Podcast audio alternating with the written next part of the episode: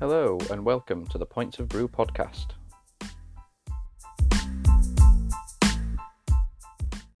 Hello and welcome to episode twenty-one of the Points of Brew podcast with me, Stephen Carter. And this week I'm joined by Steve from Three Hills Brewing. How are you doing, mate? You okay? I'm very well. Yourself? Yeah, I'm not too bad, mate. Not too bad. A uh, bit bit tired and bleary-eyed this morning, but apart from that, I'm all good. I'm all good. So thank you uh, thank you very much for joining me, mate. I uh, I do appreciate it. It was uh, and coming on a, on a early doors on a Saturday as well, taking your time out to do it. I appreciate it. No problem at all. Cool. Um, so yeah, so uh, tell us a bit about yourself, Steve. Then, so we'll we'll jump jump straight in. Um, How did you come to be at Three Hills? Tell us, tell us a bit about yourself and how you came to, to uh, came to be there. Okay, so um, I've uh, been a home brewer uh, pretty much since it, it, you know, was of legal age. Um, so I was always interested in, in beer and brewing, and uh, probably about hmm, I can't think. COVID's messed my time frame up now, but it's got to be about uh, I want to say four years ago, something like that. Uh, I okay. was. down my local bottle shop, um, just having a beer at the bar, chatting to the owner, and uh, a delivery came in, and he mm-hmm. said to me, "Oh, have you tried this this brewery, Three Hills? They're new. Um, you should try this stuff. It's good." I said, "Okay." Uh, I bought a few bottles and took them home, and uh, yeah, it was good. Um, and then I noticed uh, a couple of months later he was having a meet the brewer, and I remembered I tried this beer, and I thought oh, I should go to that. Uh, mm. So I went. I met Andy.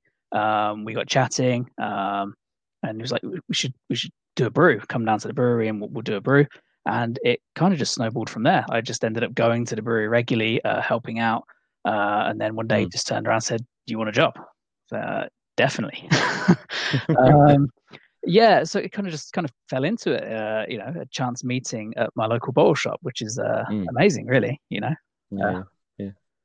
No, that's cool. And I think a lot of these things sort of happen at, sort of like you say, as an off chance or...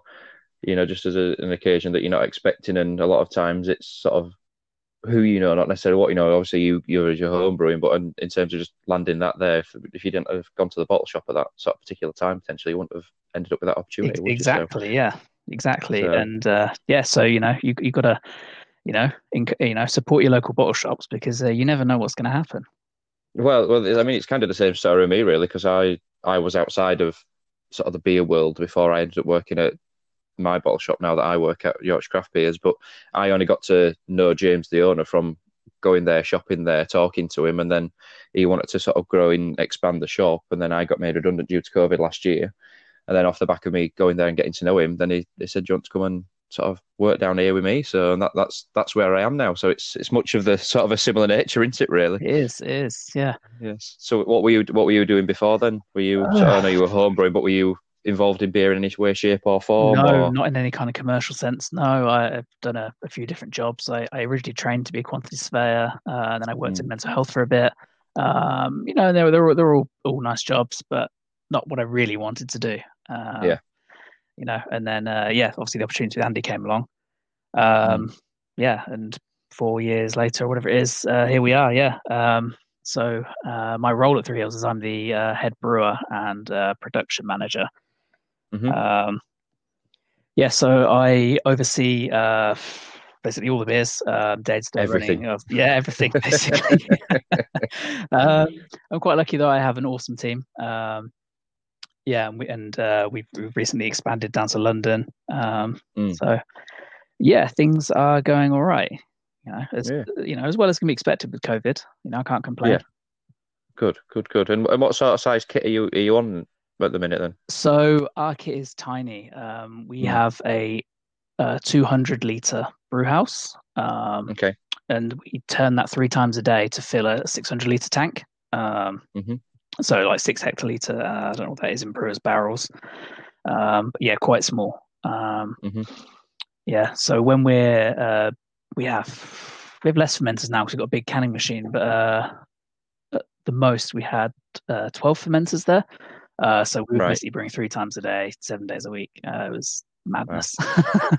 yeah, yeah. um, small, small, small kit, but a sort of a, a large scale operation almost. Thing. Yeah, yeah. It definitely felt like it. um, but now we have we have um, the the tap room um, place in Bermondsey. We've got much more capacity there. So it's a ten hectolitre kit. Um, mm. And we can double batch, and that's twenty hectoliter as well. So uh, it's made things a little bit easier. Yeah, yeah. So obviously, with COVID permitting, like you were saying, have you found yourself that you've been brewing as often, more often, less often at the minute? What what's what what sort of impact has that had on your on your schedule? Definitely less often. Oh, it's a tricky one. So I'm definitely bre- attending the brew house less often, but mm. because we have London, we can produce more. So it's actually given us a little bit of breathing space. Um, okay. Production is definitely down. I think everybody's feeling a bit of a downturn, but it's mm. uh, you know, it's not like we've stopped or anything like this. We're quite lucky. We have a canning machine. We can put a lot of our product into small pack, but um, mm-hmm. our cask beers are completely dead. Um, you know, there's yeah. nowhere to sell it to. Um, you know, we're not doing very much in keg at the moment. Um, mm. But no, small pack, small pack is good. Um, I said we're one of the lucky ones that can do that. Um, yeah. Yeah, well, this is it. A lot of them have sort of a lot of breweries are struggling because obviously they don't have the facility to do small pack or canning. It's, you know, they're relying on external companies to do the, the canning for them, which they're just, a lot of them have bottlenecked now because of the demand, haven't they? So yes. you're quite fortunate that you can you can do it on site, aren't yes, you? Yes, yeah, yeah. Um, yeah, and I think one of the things that I've sort of realised from speaking to people at breweries is that obviously keg and cask is not as laborious as can and bottle. And, you know, so I know those that have got or aim for that sort of mass production of those to go then to can and bottle is just a completely different ball game and probably a bit more challenging as a result, isn't it? Absolutely. It's, it's very, very different from a production point of view. Um, many different factors you need to consider. Um, yeah, it's it's a very different ball game. Um, especially if you're not geared up towards that, it, the the change can be, you know, quite dramatic. Uh, you know, it's quite a steep learning curve, particularly if you're, you know, you're trying to run a, a bottling machine or a canning machine compared to filling kegs or casks. Mm. Yeah, yeah, and it's, you know, there's even even big breweries out there. You know, I think I mentioned it on the last episode with uh, J T from S forty-three. Is like um, Timmy Taylor's. You know, they they've pretty much shrank down massively because obviously they're pretty much an all cask brewer. Yeah, yeah, they're selling bottles, but now they've, you know, different sort of scales from you to them, but even they're sort of having, you know, they've felt a massive impact on there. So it's, no one's been uh, invulnerable from this, have they, unfortunately? No, and I, you know, it's, it's a small concern of mine that I think we, we're going to end up losing some some great beers to this, um, you know, yeah. and uh, I think cask beer will recover from it when the pubs eventually do open. Um, mm. But yeah, it's probably going to be very different. Um, we're going to see a different offering, which uh, we'll see, I guess. We'll see. Yeah, well, it, it's, it, I think everything's going to be different from now on. And I think, I think personally, there's been a massive shift f- from my point of view of people going from drinking the big commercial stuff now to the smaller craft breweries, independents like yourself. You know, we, we've had loads of people, even since I've been at the shop, come from lockdown of drinking mass-produced stuff to I've stumbled across the craft stuff in the supermarket or through Beer fifty-two or whatever it may be, then come into our shop and then I want to try something different. Yeah. And their mindset is obviously with the same with shopping, with people not wanting to just fritter money away with Amazon, shopping at small local independent businesses and greengrocers, butchers, et cetera. I think that's also happened with beer as well, which, like you say, there will be a recovery, but I think there'll be a recovery that's shifting more towards people like yourselves and breweries like yourselves as opposed to the the bigger bigger companies. I think they're going to feel a massive dent in their sort of usual pub pub goers that have changed and found something different now. Yeah, we, we, we've seen that too. Um, we were quite late opening our online shop because we initially wanted to support our, our retail customers. Um, mm. So we only put a, a small proportion of our, our stock through our online shop. But um, we've had people say to us, you know, um, you know, we want to support you guys. We don't really want to support these big companies. Um, it's definitely that feeling you're describing. People are wanting to try and help locally, which is great. Yeah. Oh, one hundred percent, mate. one hundred percent. And it's it's it's fantastic how sort of well supported we at the shop are because of you guys supporting us and vice versa and them coming in to buy beer from, from breweries like yourself. And and we, um, a couple of myself and a couple of friends bought the um, the, the tasting pack from yourselves just because we, I mean, I'm, I'm I'm a sucker for glassware, mate. I'm not going to lie. And that, that, that stemmed the glass. I was just like, I have to buy this pack just based on that glass alone. Um, But yeah, but that, that tasting pack, which you six or seven beers at thirty. Well, I mean, we had a discount, so it came out about thirty-two quid, which it, I thought was a bargain, including that glass. I thought it was an absolute bargain. So I'm not surprised that you've seen a, a like a sort of an increase in demand and a lot of support on the website. So I'm, I'm not surprised at all, mate. So um, on that note, um, you guys call or label yourselves as experimental. So what drives those experiments, and who drives them, and, and what's the what's the story and, and reasoning behind those? Oh, uh, um, I've used the word reasoning. I, I don't know about that. Um, uh, it just happens.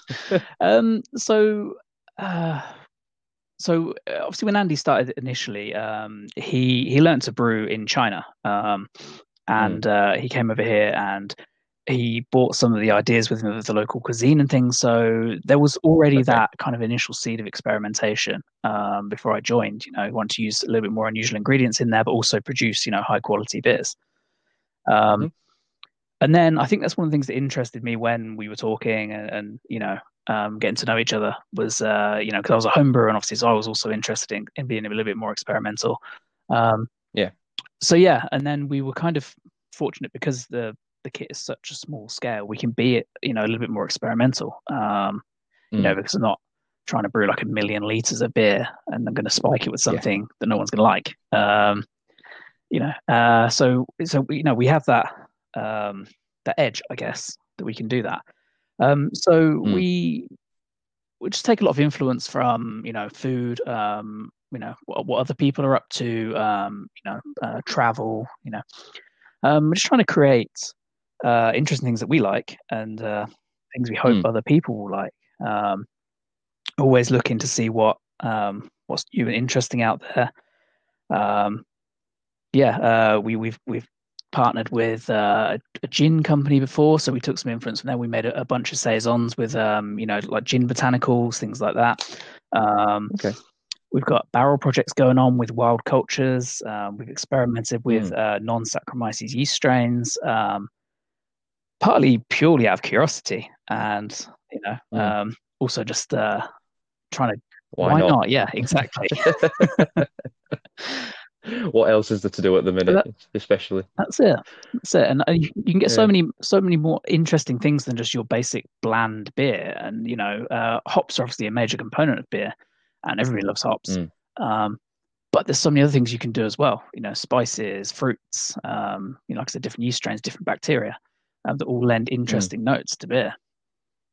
Yeah, yeah, yeah. Well, this is the thing, is it's it's almost, even like you say, with hops alone, the sort of the combination is almost infinite, but then other things that you can chuck in there as well just adds to it. But it's good that it's the tricky thing that I always say is that it's nice when things are different, but they're not different just because they want to be different. Do you know what I mean? It's nice to do if it complements it, and like you say, it makes something that's a, a, a genuine sort of different and good end product. And it's good that we have these options that you can chuck, like you say, some gin botanicals in some saisons or experiment with yeast, and if it gives them sort of different flavours, it's it it kind of breaks up the monotony of what is at the minute just a lot of sort of like New England I P As and sort of thick and juicy beers, yeah, doesn't it? Yeah, um, we're also, uh, I mean, I guess our size is part of our constraint as well. Um, so in, initially, mm. we didn't have any hop contracts, so we could only kind of buy what someone had to sell. Um, so if there was no, if there was no right. Citra, there was no Citra. You're not getting any at our size.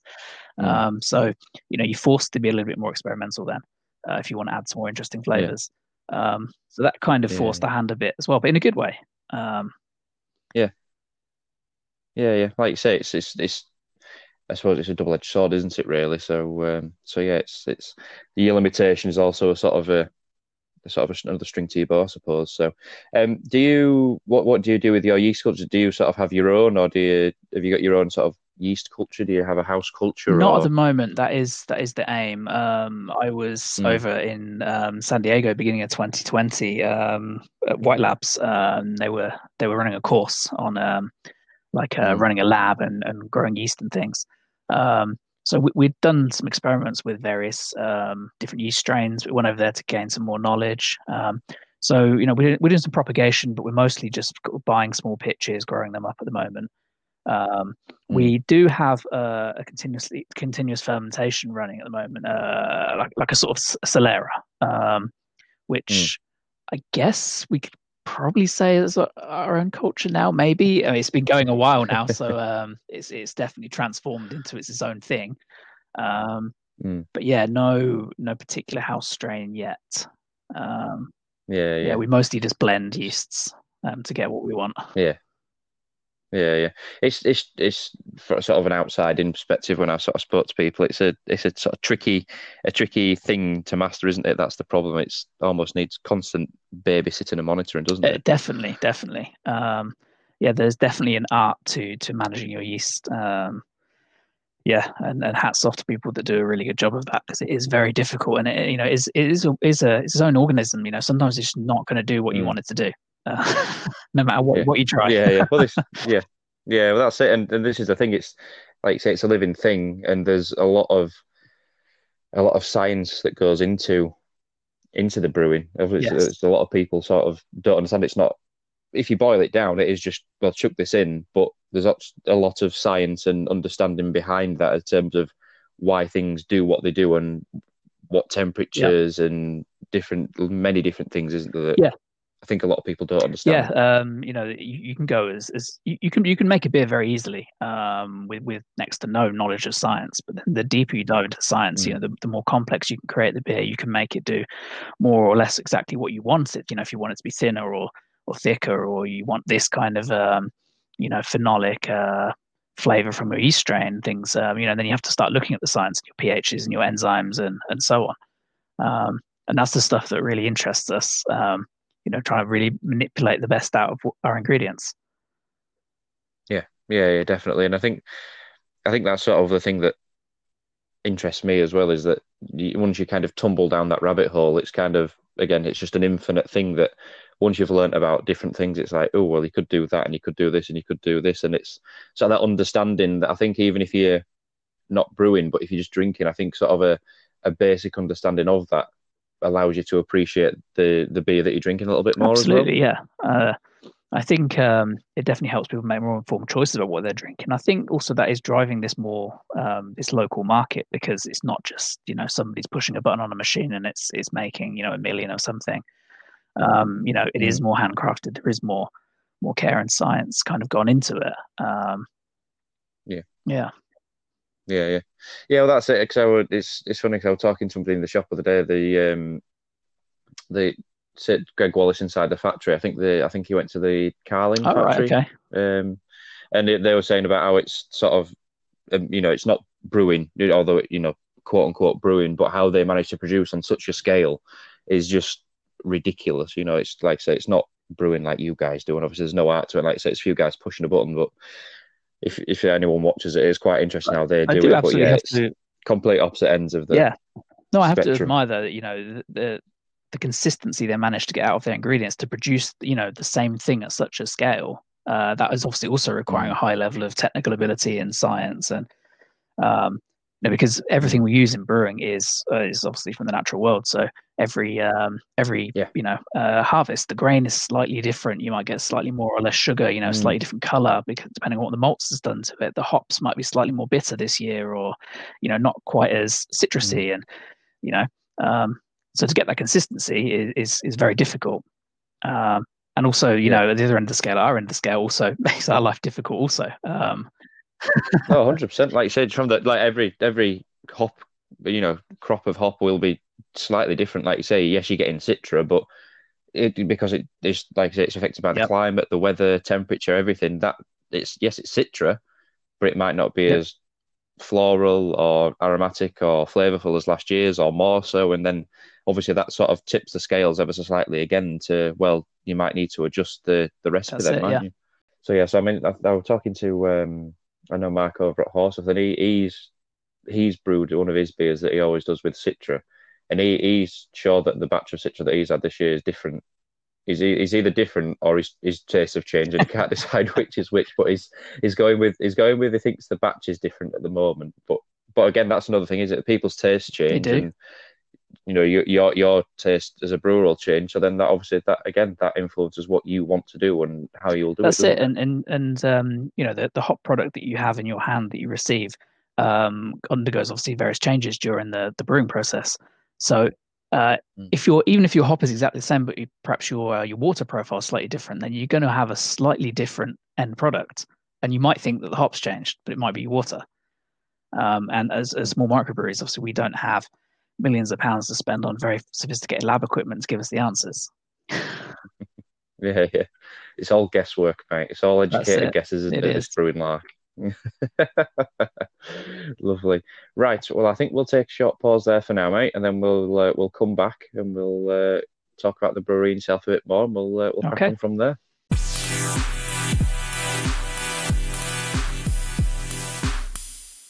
Right, so welcome back from a short break. So, Steve, one of the questions that I had lined up for you today is that I mentioned earlier, online shop, you've got a Sabro pack, which I stupidly didn't see before I ordered the tasting pack.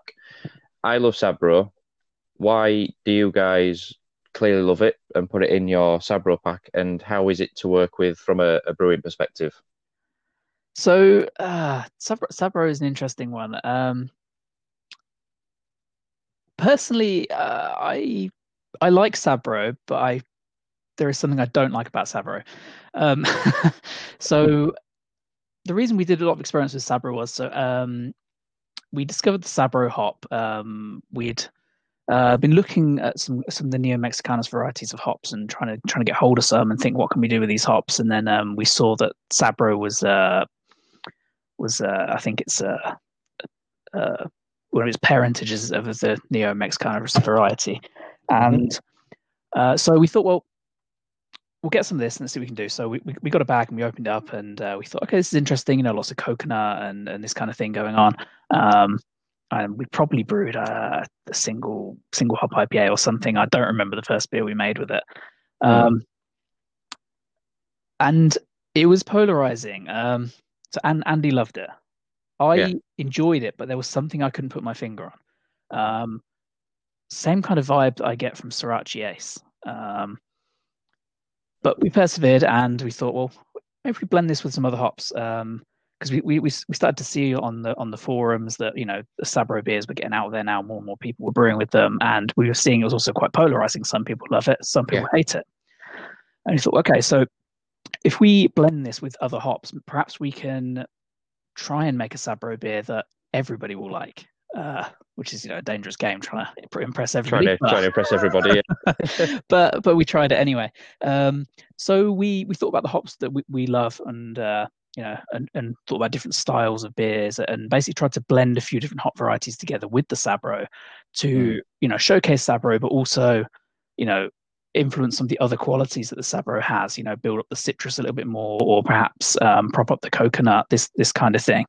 Um, so that's kind of how we ended up with this this range of Sabro beers. Um, yeah.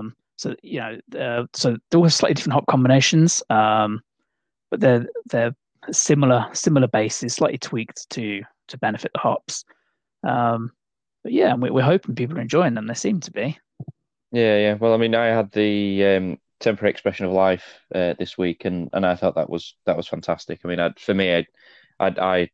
can pick up Sabro in anything if it's in there. It's I'll, I'll get it, because as soon as I opened that, I got the coconut straight away, and that was sort of the predominant flavour that I got in there. But it's it was really nicely balanced. Like say, when it's used with other hops to complement it, to like say to bring those sort of other citrus fruits and aromas with it, I think it's such a nice hop. And like you said, last year when it sort of really became a thing, shall we say, sort of yeah. start of last year really.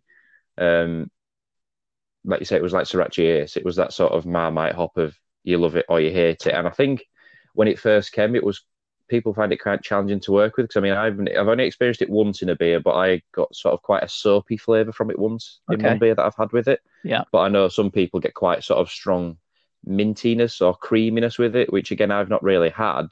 But I think that become sort of once you become more comfortable. comfortable using it and mixing it with the right hop varieties, like you say, I think that's when it sort of it comes into its own really. Absolutely, yeah. It's it's it's definitely a unique hop, and, and it, it has a, a really great aromatic potential. Um, it's you know, I, I'll be interested to see. You know, we were talking about obviously how citrus changing. I'm interested to see if Sabro changes down the years, because at the moment it is so aromatic. Um, you know, it really does overpower other hops. Yeah. Um, so it'd be interesting to see if it does change. Um, But yeah, we definitely got some more more experiments with Sabro lined up. Um, you know, see what we can do with it. Um, we'll, yeah, we'll that, that's always always music to my music to my ears, mate. As long as those Sabro beers keep coming, then I'm I'm happy. I'm happy. yeah, it's um, but yeah, that that that was really nice. And I've got the other, I've got one of the other Sabro beers to have as well. But I've, uh, I must admit, I really enjoyed that. But um, but that and Nelson Sauvin, I'd probably say yeah. is probably one of my favourite hops at the moment. Nice. Um, so I mean, I don't, I don't think I've seen those two together necessarily, not knowingly. So I'd be interested if somebody does put them together, how how that would turn out. So, so yeah, it's um, it's more sort of like you say the the other sort of citrusy hops that it's used with, but nothing. I don't think I've seen it with a Nelson, I must admit. Yeah, no. So in in the, this range of beers, we're predominantly um using the the cryo format, which is uh mm. a more um. Uh, what's, what's the word? Like uh, not condensed, but uh, more like a refined version of the pellet. So there's yes. there's much more higher concentration of pop, hop oils in it. Um, mm. So you're getting more and more of those aromatics and flavor compounds, and less of the uh, you know the uh, the woodiness and, and and that kind of business. Um, mm. So we, we've done some experiments with um, H B C four seventy-two, which is a, a sister hop in effect of of Sabro. Um, And that also has the same kind of coconut vibe going on, but it's definitely has more mm. more woody pininess as well. Okay. Um, so we've used that in a couple of stouts, which has been quite interesting. Uh, oh, wow. But yeah, definitely mm. this this this family of, of hops uh, has definitely got some interesting things going on, and it'll be uh, interesting to see what else comes out. Yeah, well, I must admit, the um, is it Talus that's the daughter hop yes. of Sabro? I, I that I I just cannot get on with. I just cannot get on with Talus, which sounds really odd considering how much I love Sabro. But to me, the beers I've had it in have just been too piney. They've been really sort of fragrant and quite overpowering with the pine. So I've I've, I've kind of knocked knocked it on the head trying Talus at the moment. But I mean, I'll give it a go. But to me, it's completely pulls apart from what from what its parentage is, definitely. Yeah. Um. um Yeah, but yeah, it's it's it's it's, it's crazy. I'd like to say how, how they can different, and like say this family of hops of they're quite unique in a way, aren't they? A lot of them. They are, yes. Um, yeah, we've not been able to get hands on any Talus yet to try any any kind of brewing with it, so I don't know how um it'll fare in the brew house. Um, but yeah, like you said, it is very piney from from my experience. Yeah, yeah, it's it's it's it's weird. It's weird. But coming back to a point that you just made there, Steve, which was is quite a good point actually. That one of the sort of things that I come across when speaking to people, obviously the different sort of forms that hops come in, you know, T ninety pellets, cryo, yep.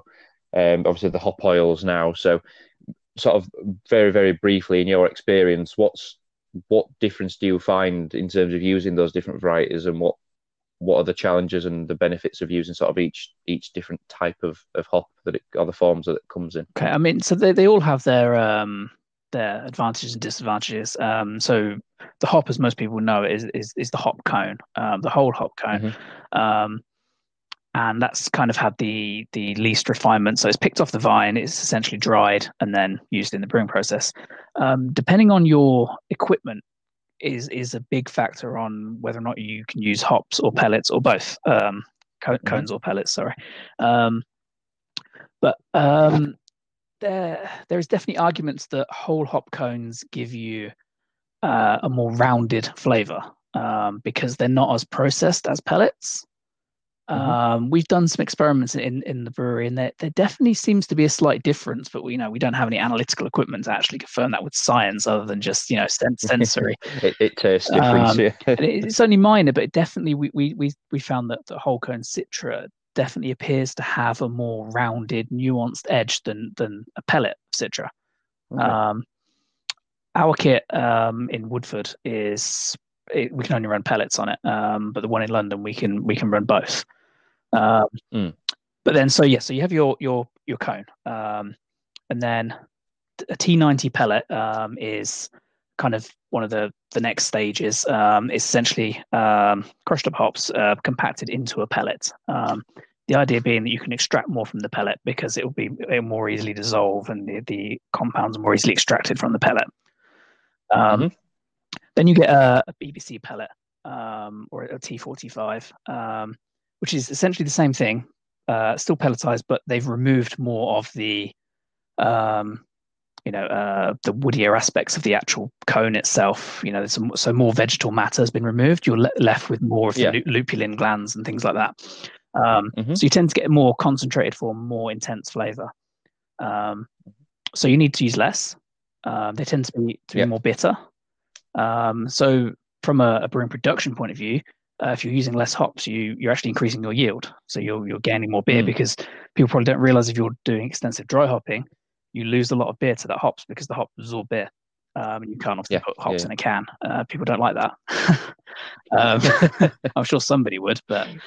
Um, I was going to say, Matt, so you'd probably get a, a few complaints, I imagine, if you did that. Just a few, yeah. um, but yeah, and, and so a cryo hop is uh, essentially an even an even further refined um, version. Uh, they use um, some, I'm not entirely sure on the details, but it's some kind of sub-zero uh, process, I believe, to you know further extract more compounds um, because they have to do this in a kind of delicate way because they don't want to destroy the the, the hop compounds and. Uh, chemicals because you know, that's what we mm. want in the beer. We want as much of that as possible to yeah. carry over, and uh, hop compounds are very volatile. Um, you know, they they don't like extreme temperature changes. They don't, you know, they re- they're very oxygen reactive. Um, so oh, you know, if you put, expose your hops to oxygen for too long, uh, they're going to go very cheesy and horrible, and uh, you know, musty very very quickly. Um, yeah, yeah. So that's essentially the the main difference. And hop oils. Um, Obviously, again, a further refinement, essentially creating, uh, you know, just distilling the hop oils. So, again, um, you know, you might lose some more of the nuanced flavors of the other versions, you know, as you kind of increase the refinement. Um, I've not had too much experience with hop oils. Um, mm. So, I, there seems to be quite a, a more sort of recent thing, the oils, don't they? From what I've seen, anyway. Yeah, I think so. Um, we, we've tried um, one of the uh, Incognito products, which is a A kind of hop oil, I guess. Um, that that was quite good. Mm. Um, but yeah, um, all these things also they, they there's definitely uh, economic benefits, you know, in terms of you you get more beer out of your tank, but also uh, if you're refining your your hops down into a smaller package, there's obviously environmental um, benefits as well because it's less to transport, mm. um, so less yeah. fuel, et cetera, yeah. less storage space. Um, so mm. I think we will probably see more of these things um, going forward. Uh, as they, you know, uh, improve their manufacturing processes to improve the quality of the products. Um, yeah, well, that's it. Like you say, that I think the end goal is that they want the end goal for you is you get more from less, and certainly from sort of a, a sales point of view, is that they, you know, they may might sell more of that because they can get more out of a smaller quantity, so they might be able to get it to more people as opposed to, like you say, if you've not got. Like Ellie said about hop contracts, if you can get it to more people because you've refined it so much that you can send more out, then it's, it's benefiting everybody, really. That's it. And I think if they can also fi- figure out ways to, you know, uh, extract more out of this smaller quantity, this is obviously less pressure, um, you know, on global resources like water, because, you know, um, mm-hmm. beer uses an insane amount of water um, throughout the oh, whole yeah. process. Um, so, you know, anything that people could do to reduce that has got to be a good thing. Mm. No, yeah, one hundred percent. And there's a lot... There's a lot of wastage in, along that way, isn't there? Like you say, from but in just it loses a lot of water in particular, and you lose a lot of that. Like you say, it gets absorbed by your your grain bill and then your hops, et cetera. It's just there is a again one of the sort of the unseen things of the process is the wastage behind the scenes, isn't it? Yeah, I mean, if you think about um, the process of, of just the malt um, from uh, you know a very very very broad brush brush idea, but essentially we're using water to grow grain, which then is being mm-hmm. harvested and is being dried. And then is being taken to the maltster, which is then being uh, wetted again to germinate, to then malt, to then be dried, to come back to the brewery, to for us to then wet mm. it again to make beer. yeah, yeah. Um, and uh, you know, this this is the way it's done. But it, it, when you start thinking about these things, is you know, it's, it's a huge amount of water and energy and resources being used. Mm. Yeah, yeah, no, definitely. So, like you say, any, anything that you can sort of do to help recycle or sort of reduce your sort of carbon footprint almost is a is a good thing, isn't it? So it's um I know I know Peter well I know people hate them, but obviously what Brewdog are doing up, up in Scotland with their sort of wind farms and things, you know, trying to go carbon neutral, I, I sort of applaud them for that because obviously they will have a massive output of, like say, electric, water, et cetera. Yeah. But what they're doing to try and negate that, I do I do sort of applaud them for trying to do that yeah, and, and sort of trying to counteract what, what does happen. Yeah, their plans look very interesting. I see, you know, they've got all kinds of various uh, systems for C O two recapture and wastewater recycling and things, and you know, you know, mm. definitely very interesting. Yeah, yeah, no, it's it's and, and that's you know, I know they they've got the sort of the, the money and the scale to do with that, but it's good that they're sort of they're mindful of what they are doing and uh, trying to trying to reduce that. Um, So one of the things that you guys, you see, you've obviously got the your space down in in Bermondsey. Obviously, you've all things COVID permitting, you would obviously hope to open that this year. Yeah. Um, but what's what sort of plans have you got for this year? As sort of as, as I say, quote unquote plans as best you can. Um, COVID, COVID permitting, if COVID eases, if it if it carries on as it is, what what does this this year sort of look for you guys at the moment? It's it's, it's a tricky one. Um, we're yeah, it's, it's really difficult to plan, like you said, because of COVID. Um, so, mm. you know, in an ideal world, the tap room would be open and, you know, everybody would go out of business, and then so we can just, you know, carry on as normal. But that's not the world we're living in right now. But, um, mm. you know, we'll, we'll get the tap room as ready as we can. And if it opens, it opens. If it doesn't, it doesn't. Um, because the, the tap room is also in the brewery. So the brewery can continue. Um, yeah. So we'll just uh, continue what we're doing, really. Um, you know, experimenting, refining what we're doing. Um, you know, um, we've got some new staff that we've taken on in the last few months. So, you know, I can additionally train those up. Um, it's just going to be kind of just, you know, keeping the business running, but uh, in, improving what we're trying to do. Um, yeah. Use this time, you know, as a little bit of a breather to kind of assess where we are, where we want to be. You know, we can, we can do some future planning. Um, the, the garage where we brew is very small. Um, so, you know, at some point we're going to have to move out of there so we can, we can be thinking about this plan. Um, Mm. Yeah, it's it's just really hard to nail anything down right now. Yeah, it's it's tricky, isn't it? Because that's a sort of quote unquote plan, but where the same at the shop is that, that we, we'd want to normally host a festival and have tasting events and, you know, other other bits and pieces, but we we just we just can't, can you? You know, because we, who knows when things are going to go back to normal-ish? Because it's not going to go back to fully normal, no. Is it, by any stretch of the imagination? But are we going to have a summer that was similar to last year, that we can at least go out in a limited capacity, obviously booking tables and limiting people that we can come into contact with, et cetera? Because I think that was the sort of the the real saving grace of sort of the end of the lockdown last year, wasn't it? Yeah. That sort of August, September into sort of early October time that we that we had some relative freedom. So even if it is just that, hopefully we sort of, from your perspective and other businesses and tap rooms and restaurants, that um that we can have some sort of freedom, really, because it's it's horrible at the minute, isn't it? Let's it's, be fair. Yeah, so. it's it's difficult. It's difficult. Um, yeah, but it's uh, it's going to have a long lasting effect on on people way beyond. You know, even even when, you know, say everyone's vaccinated and we're all, we're all back to, you know, quote unquote normal. Um, you know, there's going to be long lasting effects on the economy, on people's well being. Um, mm. You know, it's yeah, it's going to be tough. But I think as an industry, we just have to help well, each other out. This is all we can do. Yeah, well, that's just just keep drinking beer. That's all we can do, right. Innit? Just that's that's the main thing. Just keep stay at home, drink beer. We'll all be all right. We'll all be fine. But it, it's it's but it's the problem. It's obviously at the minute it's harder because it's cold, it's wet, it's miserable outside. Yeah. You know, people who are fortunate enough to be working, once they've come home from work, you don't want to go outside because it's horrible. And then you people that are stuck inside, they don't want to go out because it's horrible. It's just it's just a vicious circle at the minute. At least sort of last year, it was when the nicer weather was around and we had a fairly decent summer, so we could get out and relatively enjoy the outdoors. But at the minute we just uh, I've, I've just acquired a, a horrible Fortnite addiction which I can't shake at the moment, so that's that's that's my uh, that's my evenings sort of tied up every day at the moment, so I'm looking forward to getting back outside and yeah being outdoors. I mean, again, I'm fairly, certain, fairly certain. lucky because um, where where the brewery is in Woodford, um, essentially half of it is outside. So oh, it's not so nice mm, in the rain, yeah. but uh, you know, I do get to spend some time outside, which is nice. Um, mm. Yeah. Um, yeah. Come. Well, this is it, and like so people that are real, like I say, lucky enough to be working and still interacting with either colleagues or public or whatever. At least they are getting outdoors and in a safe manner and sort of that's right engaging with people, but it's the people that are stuck at home that are the ones that are really going to be impacted, aren't they? Yeah, definitely. Uh, my my partner, um, she's she's obviously staying at home um, with a toddler, and he's uh, obviously been under restrictions most of his life now.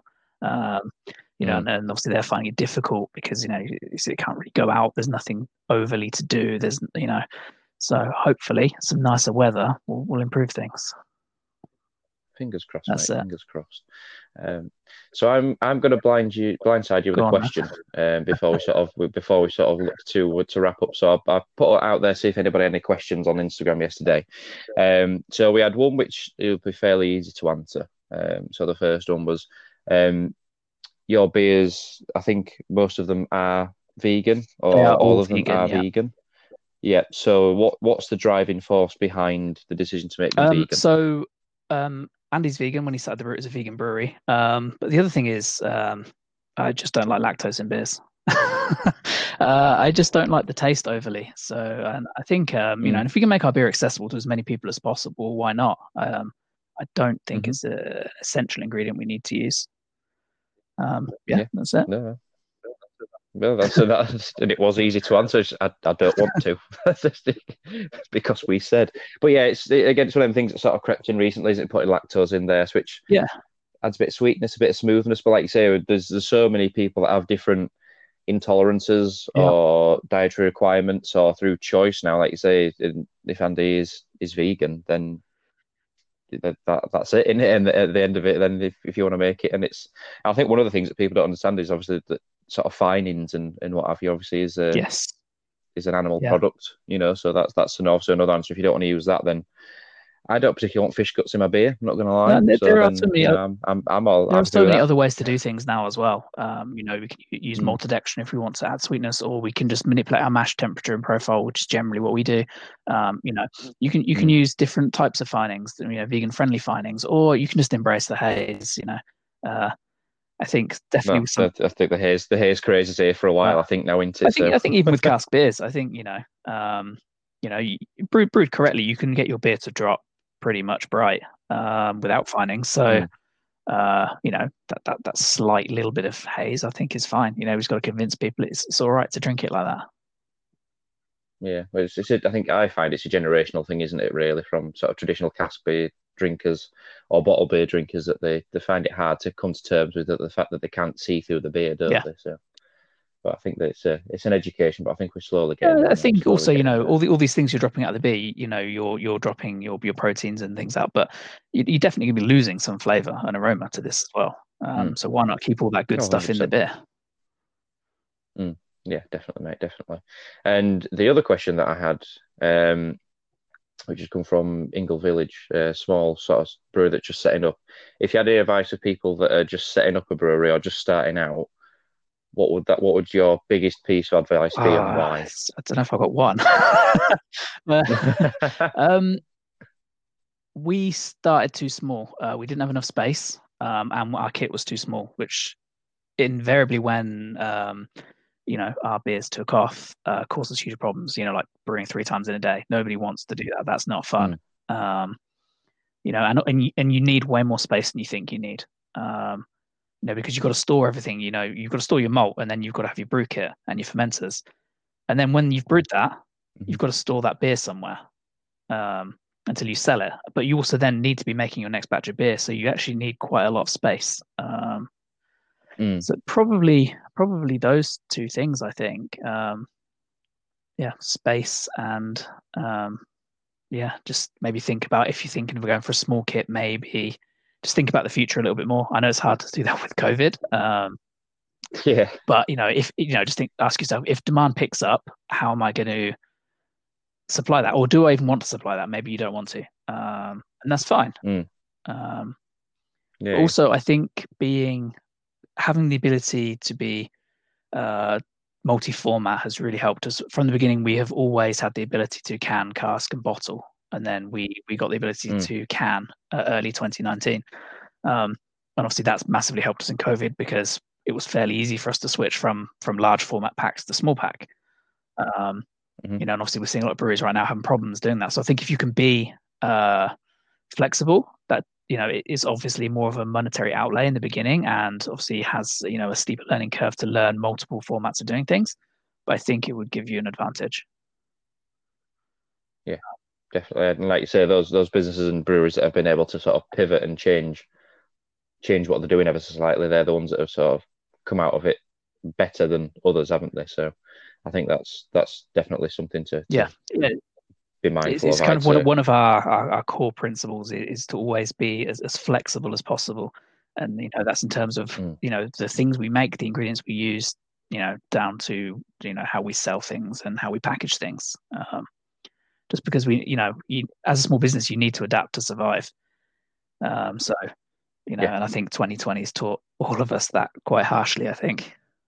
Um, Mm. Oh yeah, one hundred percent. It's, it's like you say, it's been a harsh lesson, but there's things to take out from it, isn't there? Certainly. Yeah, absolutely. So, we can only learn from these things. Yeah, and hopefully we'll all come out the other side better for it. So fingers crossed. But no, thanks for that, mate. I appreciate the uh, sort of blindside you with them questions right. there. I must admit, I forgot to put it. I forgot to put them in the schedule. I'm not going to lie, so that's oh, why right, I did it. So, fine. um, but yeah, but thank you for that. So I appreciate it. Um, but that that's about it, mate. So. Um, I appreciate you coming on. I won't take any more time with your, your precious, precious weekend. Um, but, Steve, for anyone who's interested about finding out more about Three Hills, picking some beer up, what's what's the best places to find uh, find out more about uh, you guys? So, first and foremost, uh, you know, support your local bottle shops. Um, obviously, a lot of them are doing deliveries. A lot of them have click-and-collect websites, things like that. So, you know, uh, wherever you are, I'm sure you must have somebody locally. If not, there are loads of other awesome websites online um, that you can get get our stuff from. Obviously, you can also come direct to us as well. I'm not going to complain about that. Um, uh, we're on all the socials, you know, Facebook, Instagram, um, Twitter, uh, Untapped, all that sort of stuff. And we're either Three Hills Brewing or at Three Hills Brew. Um, we're fairly easy to find. Um, yeah, and uh, you know, if you ever want to ask us anything, just just just get in touch. Perfect. Lovely stuff, mate. Thank you very much. Um, but yeah, thank you everyone for listening. Um, if anyone's got any questions, comments or feedback, uh, please send them to me on Instagram. Um, on Instagram, I am points underscore of underscore brew. Um, or please send me an email direct at points of brew at gmail dot com. But Steve, thank you very much thank again. Very I much appreciate it. I'll speak to you soon. Pleasure. No, no, I appreciate it, mate. I look forward to having the rest of the beers, but I'll, uh, I'll speak to you soon. Excellent. Thank you very much.